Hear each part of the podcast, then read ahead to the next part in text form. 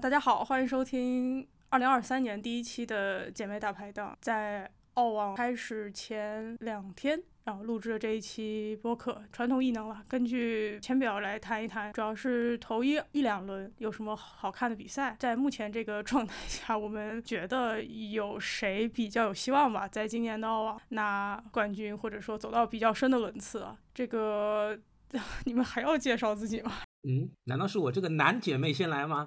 各位姐妹好，我是小飞，对，我又来这个姐妹大排档了，串台了。大家好，各位姐妹好，嗯，我是，这是今天的热点词汇，我是王特，也很高兴来录那个二三年的第一期节目。我们先说一下澳网之前有发生什么新闻，应该说话题度拉的最满的应该是大阪怀孕，然后然后没有参加澳网。很多的网友反正看到之后想起了一些关于阿扎伦卡的回忆。总而言之，还是以一个祝福的态度。巴蒂也是有一个好的消息，但是巴蒂是有一个什么顾问的身份回归还是什么？嗯，他应该是有作为本土的一个年轻球员的就是团队成员之一吧，然后来参加这次，嗯，但应该不是教练。巴蒂可能也是离家近吧，然后就来。但是这个汤姆贾诺维奇是就退赛了，而且是一个比较新的消息。然后巴洛萨也是退赛，还有别的人退赛吗？女子、嗯、有的，比方说我们国家的王强，然后呃，他就没有那个大阪这么大方了啊，都就是球迷都猜测她疑似怀孕啊，因为也是谈恋爱之后这个球技荒废。对，嗯，这个是个场外八卦。不过我记得王强好像说她没怀孕，就是出来否认了一波。嗯，那为什么澳网会退赛呢？这个还是不太明白。有没有可能是 mental health 啥的？虽然我也不太懂。女子就是这样，然后男子的话，比较早的消息就是阿尔卡拉斯的退赛。然后我想二三年的话，很多球迷还是在期待阿尔卡拉斯能够和德约打。应该说澳网的话是一个应该是个比较刺激的时间点吧，介于德约在澳网的赛场上的发挥整体来讲真的是比较神勇，阿尔卡拉斯又是一个年初的一个情况啊，就能够看出很多信息的一场比赛暂时就看不到了。完了之后是西里奇，西里奇也是受伤吗？嗯、应该是。然后奥佩尔卡 也, 也, 伤, 也伤退了。哦，对对对。还有一些就是在澳网之前我们看到他的比赛是有一些伤病的状况，比如说拉杜卡努。行，那我们就说到浅表的事儿，我们这次就先先说女女单吧。首先苏瓦泰克碰尼迈尔，就是苏瓦泰克理论上来讲这一次我的感觉好像还是比较被看好，但是苏瓦泰克在澳网之前是输了一场球。 你, 你俩咋看呢？就是苏瓦泰克这个目前的情况。输给佩古拉我觉得还好了。嗯，还好吗？首先这是一个团队赛，那你在波兰对吧，这个胡大师给你的安全感和佩古拉身后的这弗里兹、蒂亚福对吧，还有凯斯，其实啊、呃，这种团队的氛围我觉得还是不太一样的。参加一个团队赛跟你个人参加这个职业赛我巡回赛我觉得还是不太一样的。斯瓦泰克他的这边身后的就一个胡大师对吧，还有一些波兰的一些球员差那么一点，包括他父亲也是比较看好佩古拉今年的状态嘛。那我觉得呃，你不可能一直无敌嘛，那斯瓦泰克有一些压压迫感，在一些小比赛上面有一些失利，我觉得呃，对于他来说也没有那么大的包袱，不一定是个坏事。腿师呢，你有看那球吗？嗯，我有看，就是我也是赞同小飞说的，就是他一场的失利的话，而且又是输给佩古拉，也不能说就代表他现在的状态不好怎么样。他如果会和佩古拉在澳网碰头，也应该是在半决赛的时候才会碰头，所以说还是比较有就是在前期的时候会比较安全的。嗯，然后至于尼迈尔的话，确实是一个相对来说比较难打的对手，就是对比其他首轮可能会碰到那种大家都不太认识的人的情况下来讲，但我觉得应该也还好。应该说澳网对他有什么特别的，可能就是啊，不过这个就是满说一下，呃，墨尔本公园的整个硬地的球场速度，不同的场好像还是有一些变化。然后介于伊嘎对于球速啊、球的重量啊，好像说的比较多。不知道对他有没有什么这种微妙的东西。然后他可能在第三轮打安德莱斯库，嗯，是第四轮可能打柯林斯，再往后有可能碰高夫。不过按照我们过去的经验，这些可能可能他们走不了那么远。反正我是把苏瓦泰克放到了决赛。我没有，因为我是比较希望卡萨金娜拿冠军了，所以我我希望他决赛面对的是佩古拉而不是斯瓦泰克。就我这个签表其实比较怎么说呢，理想化，因为前八号种子都进了八强，这怎么可能呢？肯定会有冷门的，这怎么可能呢？而且卡萨金娜的话其实我是就特别主观嘛，因为他其实这周也已经打入决赛了，当然因为他这个半决赛没有打，这个我觉得还挺好的，嗯，就是因为库德梅托娃跟巴多萨都有一些这个消耗嘛，所以他们都选择在半决赛退赛啊，在这个阿德莱德二的比赛当中，卡萨金娜他少打一场比赛，我觉得这是一个利好消息。今天要打一个决赛，对，然后的话，在大满贯前的一周你还进行一个比较高强度的比赛，其实比较不利的，但是因为少打一场半决赛，所以我觉得这又是一个利，又有利了一点，对对，又有利了一点。而且如果他决赛能够拿个冠军，对于他的自信心很大的提升。但是我现在觉得他看他这个状态是大概率能够拿到的，所以我希望他这个半决赛面对的对手是佩古拉啊，当然我觉得这个可能性不是很大，但是我还是这么排的。对，嗯，半决赛的时候我是觉得会面对萨巴伦卡，因为萨巴伦卡也是在阿德莱德站也上周的比赛拿了冠军嘛，状态也是很不错啊，然后也是面对这个黑马诺克娃啊也没问题啊。这个八强面对贾巴尔，我觉得贾巴尔现在给我看到的状态就是还是比较一般的，所以萨巴伦卡拿下他应该问题不大。提到这个我就顺便说一下，因为我刚才猛然发现我的预测签表里面斯瓦泰克也没有进入决赛，因为我也是一厢情愿的希望萨巴伦卡拿冠军，但是我感觉也不太可能，而且我我给萨巴伦卡设的对手也是佩古拉，嗯，就是一种梦啊，一种梦的 pattern。 说到萨巴伦卡的话，确实他刚刚拿这个冠军的，我觉得有两个两个比较好的消息，一个就是他的发球比较稳定，虽然说第一个赛点还是发出了双误，就是一个很熟悉的感觉，但是最起码他争取了比一个更多的赛点的机会，整个心态上还是比较平稳吧，就是发球跟心态啊，尤其是心态对萨巴伦卡比较比较重要，然后他又一个是一个比较需要信心的人。腿师是把伊嘎当然是放到决赛，然后对手是加西亚，但是我觉得可能会是加西亚拿冠军，然后一个也是为了防止提前提前奶死，然后还有就是我觉得既然已经输过一次佩古拉的话，那在可能会有的半决赛碰头的情况下，他可能会想到更多的对策来针对上一次输的这个情况。嗯，然后我的那个下半区的话是下半区的半决赛是加西亚和萨巴，暂且奶了加西亚，然后送他到了决赛。加西亚跟萨巴也是去年年中的决赛。你俩的签表都比较类似嘛，啊、呃，八分之二是郑钦文对吧？嗯，打斯瓦泰克，然后八分之四和八分之五是阿扎伦卡和库德梅托娃。别的其实我们都一样啊，就是主要这三块，像我是不觉得郑女士能够走这么远，呃，对，能够到这么后面，所以我还是更看好高夫一点。那么在四五的话，因为我对卡塞金娜的偏爱就是。我懂我懂、呃、对，然后还有这个萨卡里，我觉得他也能够进到八强，当然萨卡里的变数我是认的，就是这这块我觉得阿扎伦卡的概率是、嗯、是是挺大的，但是我还是想支持一下我们希腊的这位女战神啊，女你们希腊，对，我比较喜欢希腊这个国家啊，对西西也也还好。然后卡萨金娜的话，我觉得布德梅托娃的话，看他这个也是巴金斯有消耗嘛、嗯、然后他自己这个半决赛都退了，所以我不知道他的身体状况怎么样啊。呃，就算在健康的情况下，我觉得他也未必打得过卡萨金娜啊。对，当然我也想听听你们是怎么看的。就是可能我是觉得都有变数，所以就直觉填了一下。像小郑的话，我我也觉得他不会走到这么后边，但是我觉得就是八强的话，按照我的感觉，就是特别是女单总是会需要一。也两三个三十名左右的选手，布满了十以前，我觉得这个不是网球女单。那网腿呢？然后就是关于库德梅托娃跟卡萨金娜这个，我也是就是直觉填的库德梅托娃。然后虽然她因为身体原因，或者是可能是想保留体力，然后退赛了。卡萨的话，毕竟还是要打决赛，可能消耗上差不多，但是卡萨留给澳网准备的时间会比他短一点，所以我就填了他。小郑，我其实也觉得就是不太可能能进八强，但是算是一个祝福吧。就是小小郑跟萨卡里的变数，我都觉得就是认了。嗯、好的，你你你们这帮人，我看我我大概明明白了。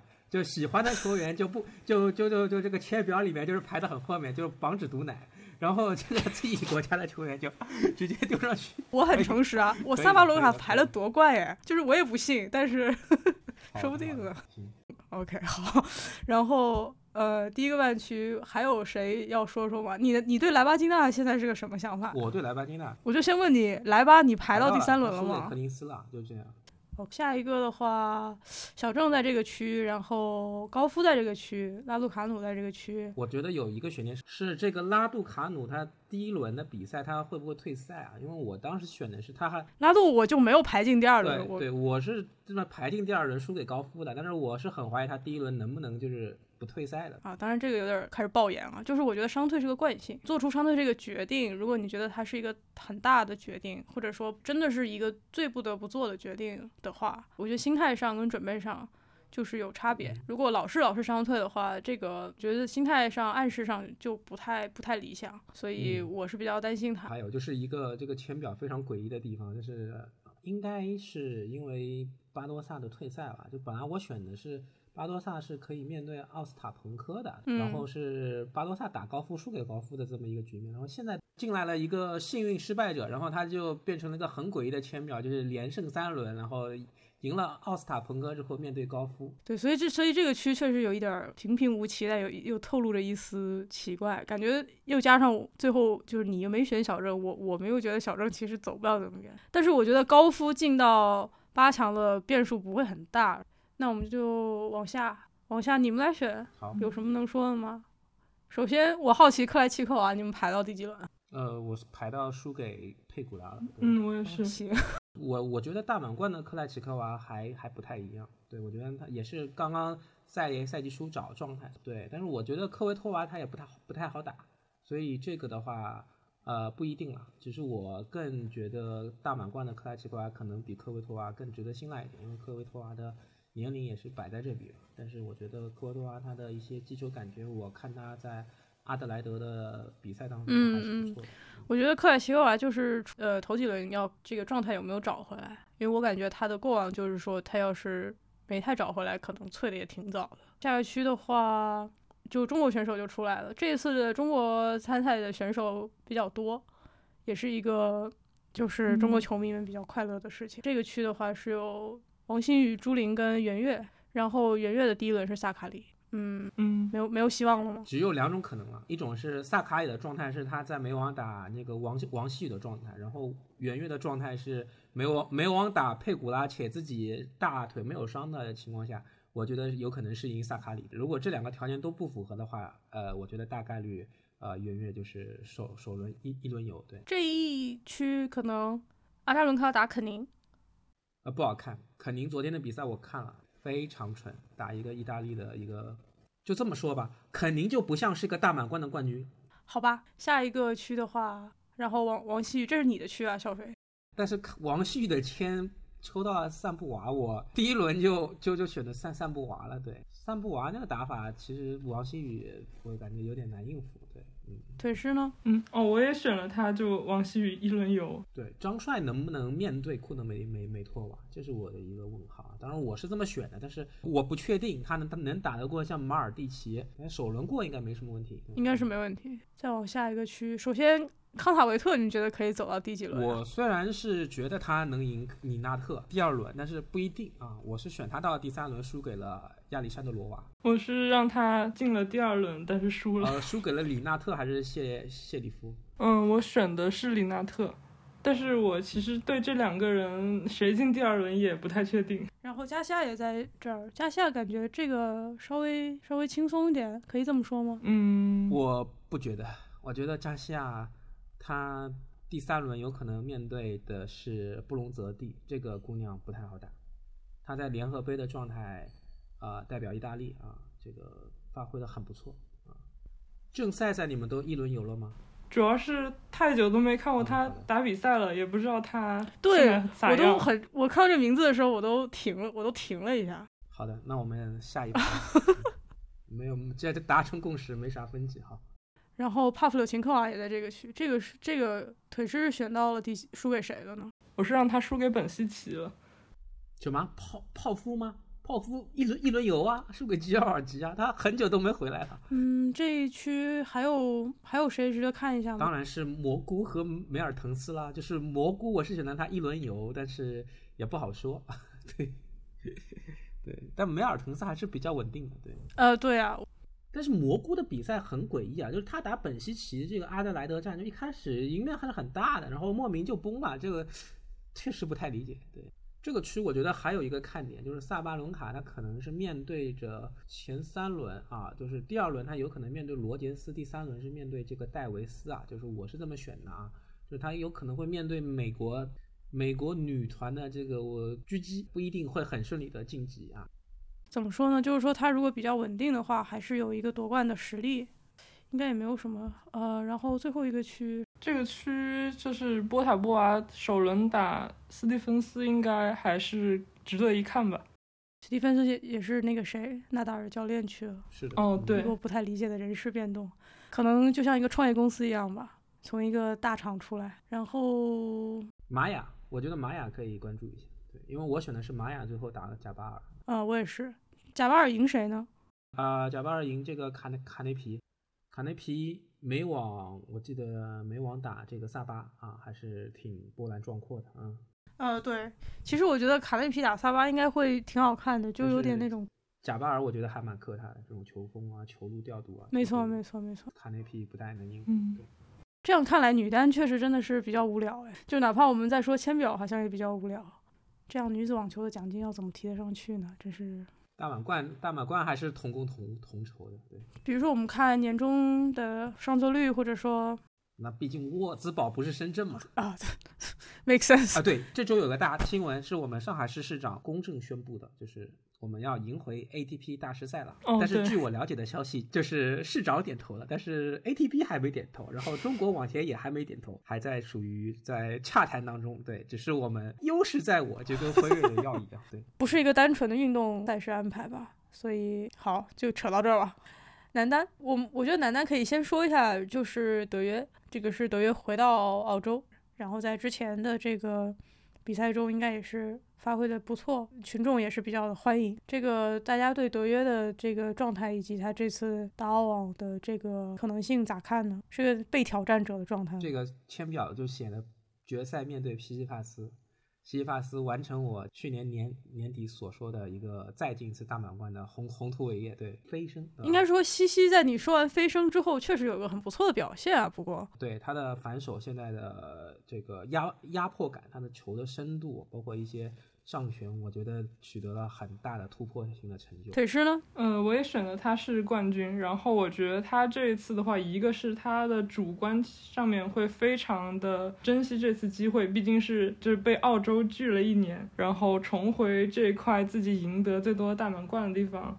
就是唯一的变数可能就是说，之前他和梅总练习赛的时候感觉大腿受伤，但是他应该是只是觉得不舒服，而不是真的有那种比较重的伤。然后我就是觉得他特别慎重，会在这个时候就及时喊停，也就说明他对这次还是相当重视的。挑战者的话，我这里写的是他会碰到克耶高斯，倒不一定是挑战，因为我觉得他打克耶高斯倒也还蛮有心得的，但是也可以算是一次就是比较值得看的碰头吧。然后决赛写的是他碰阿利亚西姆，我已经觉得不太可能了，嗯，但是觉得既然有一个让零零后拿亚军的机会的话，我就比较希望是阿利亚西姆。为什么这么看好阿利亚西姆？一个是我觉得他在这些零零后球员里面算是应该算是年纪最大的吧，我不太清楚他和辛纳到底谁更大。相比阿尔卡拉斯呀、鲁内这些后来居上的人，他是出名很早的，嗯。然后去年的话也是澳网成绩不错，比较希望他有一个突破吧，但是因为阿利亚西姆很很适合拿亚军，所以就让他拿一个亚军看看。哦，这个逻辑好像也通了。很很适合拿亚军，可能也不是他他想要的。因为我看了一下腿石这个八强啊，就是还是挺荒腔走板，就不太不太一样。像卡恰诺夫、沙波这种人，我是不敢排进来的。至于说这个保罗，对吧？弗里茨我也选了，但是这个保罗是怎么能够碰上弗里茨？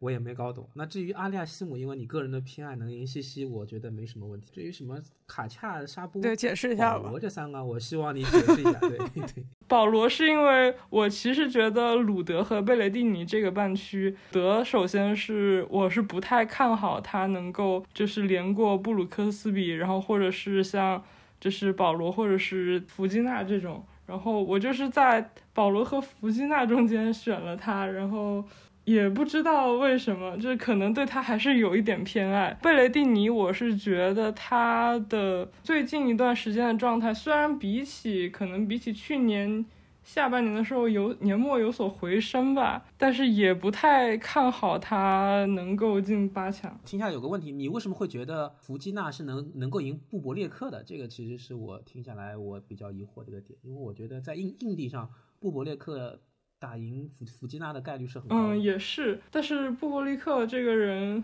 我是觉得他他在线和不在线的时候差的非常多，然后所以也是不太敢选他。嗯，但我说了这个理由之后，觉得自己更不该选沙波了。好的，我以为沙波是出于爱呢。对，沙波又是个什么情况呢？这个八分之二半区，沙波是有一个前提是在它是一个捡漏的状态，就是我是安排的梅总和柯达，然后他们会有一场大战。介于柯达最近势头也还挺不错，我觉得我安排了他们大战五盘，嗯、然后这样的话。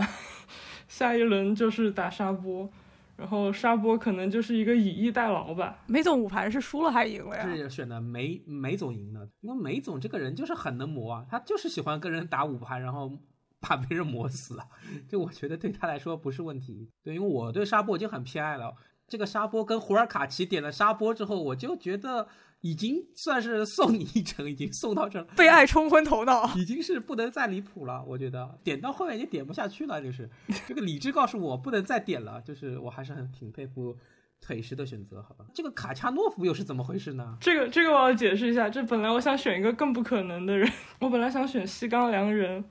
哦，西冈良人还没那么离离谱啊？真的吗？然后我是想到，我觉得西冈良人可能会赢不了卡恰，我就没有选他。这一周的比赛也是很比较早就出局了，但是西冈良人在上周的阿德莱德发挥还是不错的。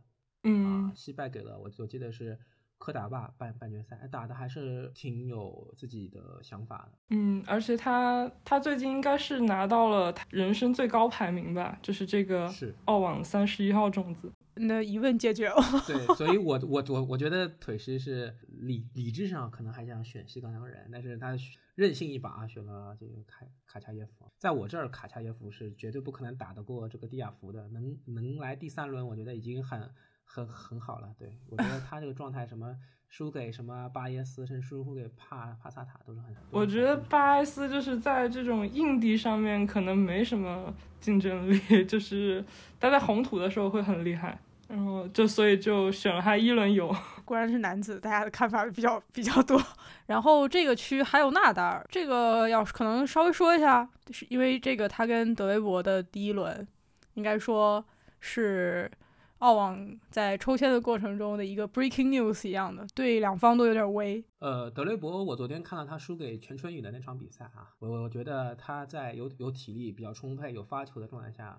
还是很厉害的，嗯，但是呢，打纳达尔这个毕竟是大满贯五盘的比赛，我觉得就纳达尔他赛前这个季前赛的一些表现，联合杯的这个发挥，我觉得他是有点想转型，就是之前可能的话都是打多拍的，但我现在能够感觉到他是比较想要更快的打出其实制胜分，不那么想磨了，所以这其实是个变数了。但是我觉得打德雷伯应该还是能够晋级的。我对纳达尔的判断是他在这个第四轮嘛，就是这个十六进八的比赛当中输给蒂亚福，包括去年美网其实蒂亚福已经在心理上就是赢了纳达尔嘛，对吧？他已经赢过了，对吧？心理上已经克服了战胜巨巨巨头的这个在大满贯上面战胜巨头的这个关。呃，我先道一个歉啊，我我第一轮的时候选了那个纳达尔输给德雷波，但是我觉得其实这是一个可能是一半一半的比赛，然后因为我并没有觉得纳达尔就是会输的比较轻易，而且也考虑到就是德雷波他就是阿德莱德消耗的体力，因为他他应该是连打了两站阿德莱德。嗯，但我还是选了他，为什么呢？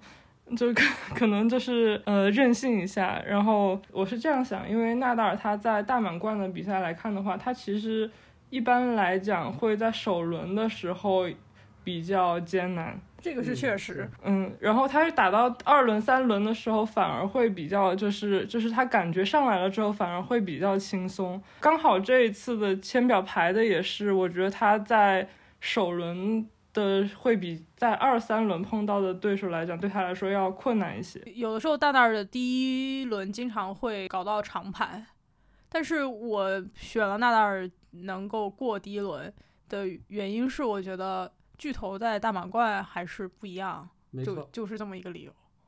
我是觉得巨头在大满贯会变成一个更进阶版的他，当然如果他没变成或怎么样，那他肯定有更大的挑战要去调整，而且这是第一轮嘛，心态上接受起来也会比较困难。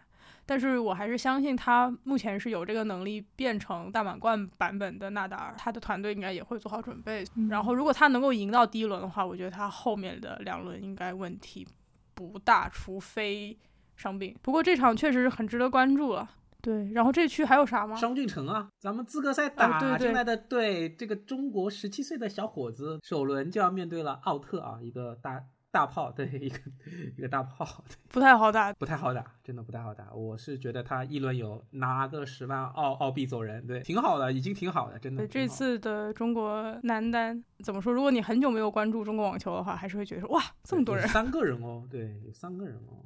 对，我觉得像德雷伯嘛，他去年我分享过，他其实是一个进步这个上升这个速度最快的球员嘛，两百多位呃排名，对，来到了四十一，对吧？然后商俊成的话，现在他的排名其实也已经一百多了嘛，然后的话一百三还是一百四十多，所以我觉得今年看看他未来可期奖排队中，对对对，能不能进突破一百？对，下个区其实我们刚才稍微聊过了，在说沙波的时候。可是安排了，他精妙的安排了一个舞这个剧本非常对，很精细，理想和美好，对对 对, 对, 对, 对特别精细、嗯。胡大师，我觉得可以注意他这个联合杯跟弗里茨的那场比赛啊，对，其实打的还是呃比较焦灼的啊，但是弗里茨他的我觉得能力啊，现在也是有全方面的提高，他的短板现在没有那么短了、啊，但是胡大师的正手还是一如既往的短，感觉上还是差那么点意思，但是胡大师的反手，他的发球。啊，还是非常不错的。弗里茨现在我觉得练练了一些，呃，网前，哎，他以前比较次的一些东西，哎，现在结合他的身高，哎，感觉是有一些进步的。其实联合杯其实能看到挺多东西，比方说像西西和这个，嗯，弗里茨，就是他们都是猛攻贝雷蒂尼的反手啊，就贝雷蒂尼知道你这个。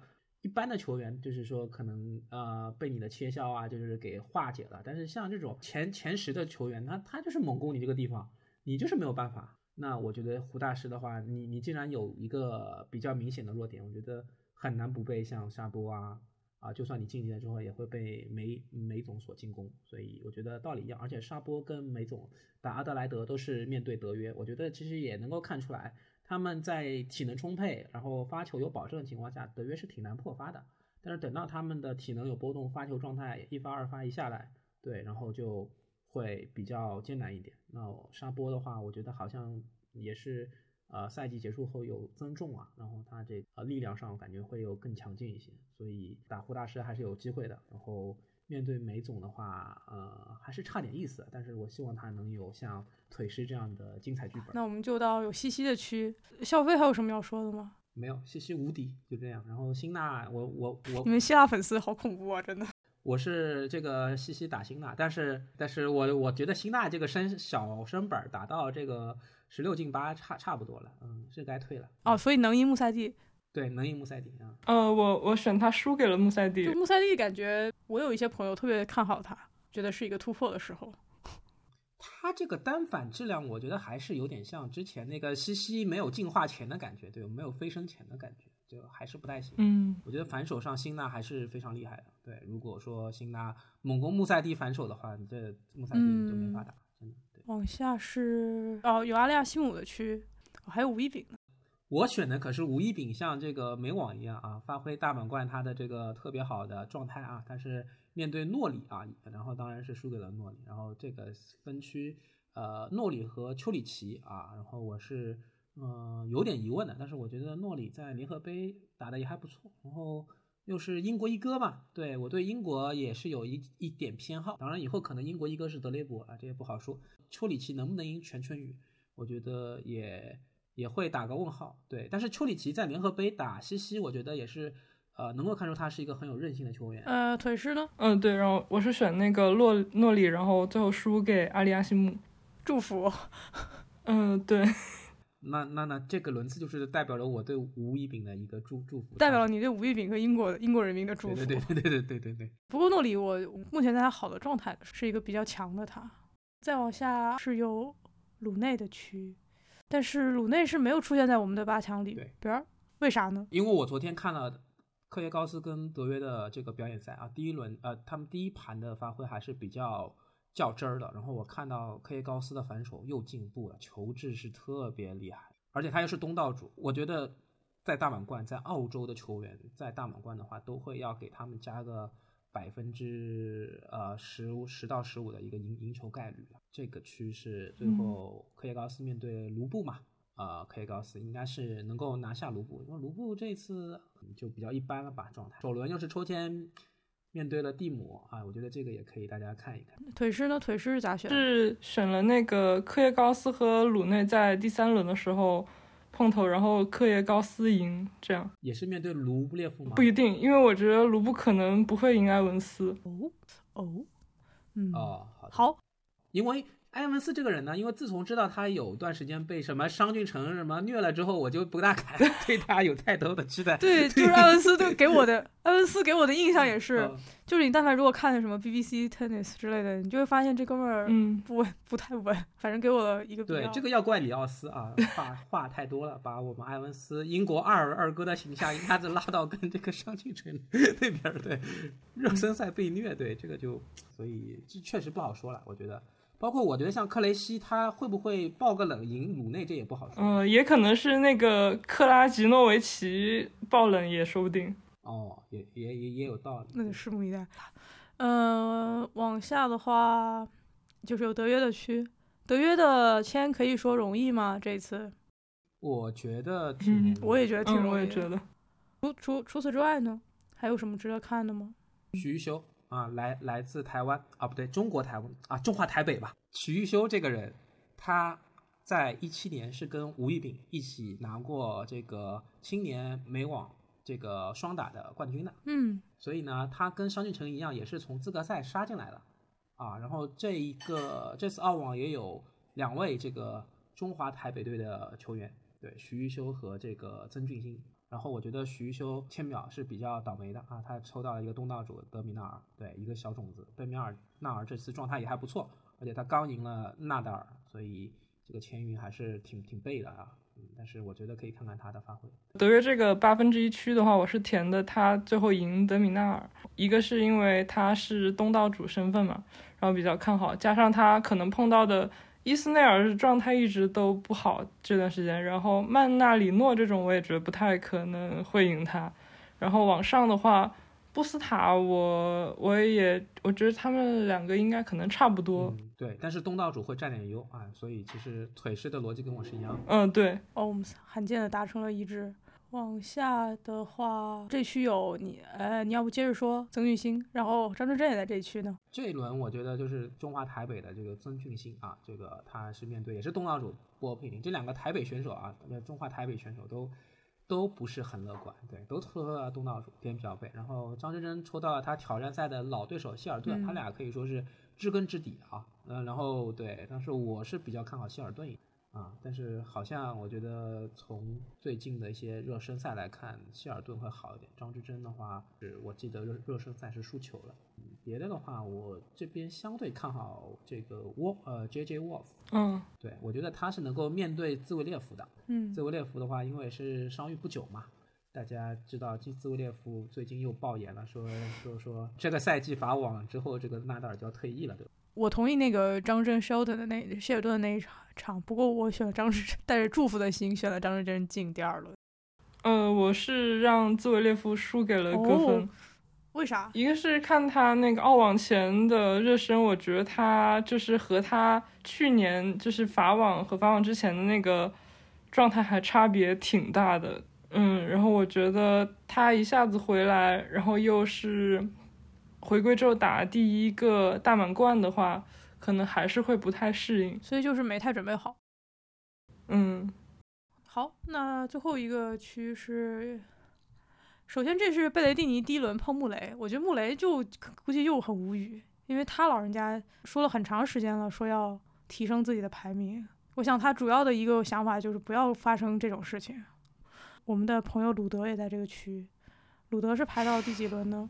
鲁德什么时候成为我们的朋友？我觉得真的朋友就是我们可以一起说他的坏话，为此我们已经干了很多次了，干了一年了，所以应该是了。鲁德就是那种很很很想给他发好人卡，但是又不希望他走太远的那种球员。所以鲁德是卡在了哪儿呢？鲁德卡在贝雷蒂尼这儿，至少我对鲁德，我觉得他应该是能够进十六强的。然后我前面应该讲过那个保罗的，就是怎么捡漏的过程。阿古特呢？阿古特，我是觉得他可能在阿德莱德会消耗他比较多的。对，他今天还要打，他今天还要打决赛呢。这个区我感觉有一个变数吧，嗯、就是科基纳吉斯啊，他也是东道主、嗯，就是他能不能给贝雷蒂尼造成一些麻烦？呃，话说你们觉得澳网是一个变数比较多的大满贯吗？变数最多的大满贯肯定是美网。因为这个赛季比较后后后期伤病啊，一些状态啊，这个不一定能够保持那么好。你看，其实纳达尔他就是越打到后面，其实他的这个成绩一般来说就会越差。不过对于中国的观众来讲，这个是全新的一年吧？对，虽然说很多媒体是来不及申请签证去澳网去做现场报道的，但是澳网之后的重要的网球比赛，这个中国的媒体人包括一些球迷他就有机会可以去现场看了，这个也是非常快乐的事。希望希望我们仨有谁可以踏出这一步。其实也不一定啦，对，其实也不一定。我觉得也有个消息就是说，澳洲网协因为疫情和这个通胀的压力也也没什么钱，我们中国资本有介入、嗯、你确定这个中国？ 对, 对, 对, 对，说不定大满贯以后在我们中国办呢。对，我们不用办什么签证机票出出国，对，就在国内看啊。好，那就带着这样美好的祝愿，然后我们各自又带着对一些神秘球员来自神秘原因的祝愿，看一下今年澳网能带给我们什么样好的，主要是好的比赛吧，好的比赛给一些惊喜。那就先先这样，都到这儿了、嗯，拜拜，拜拜。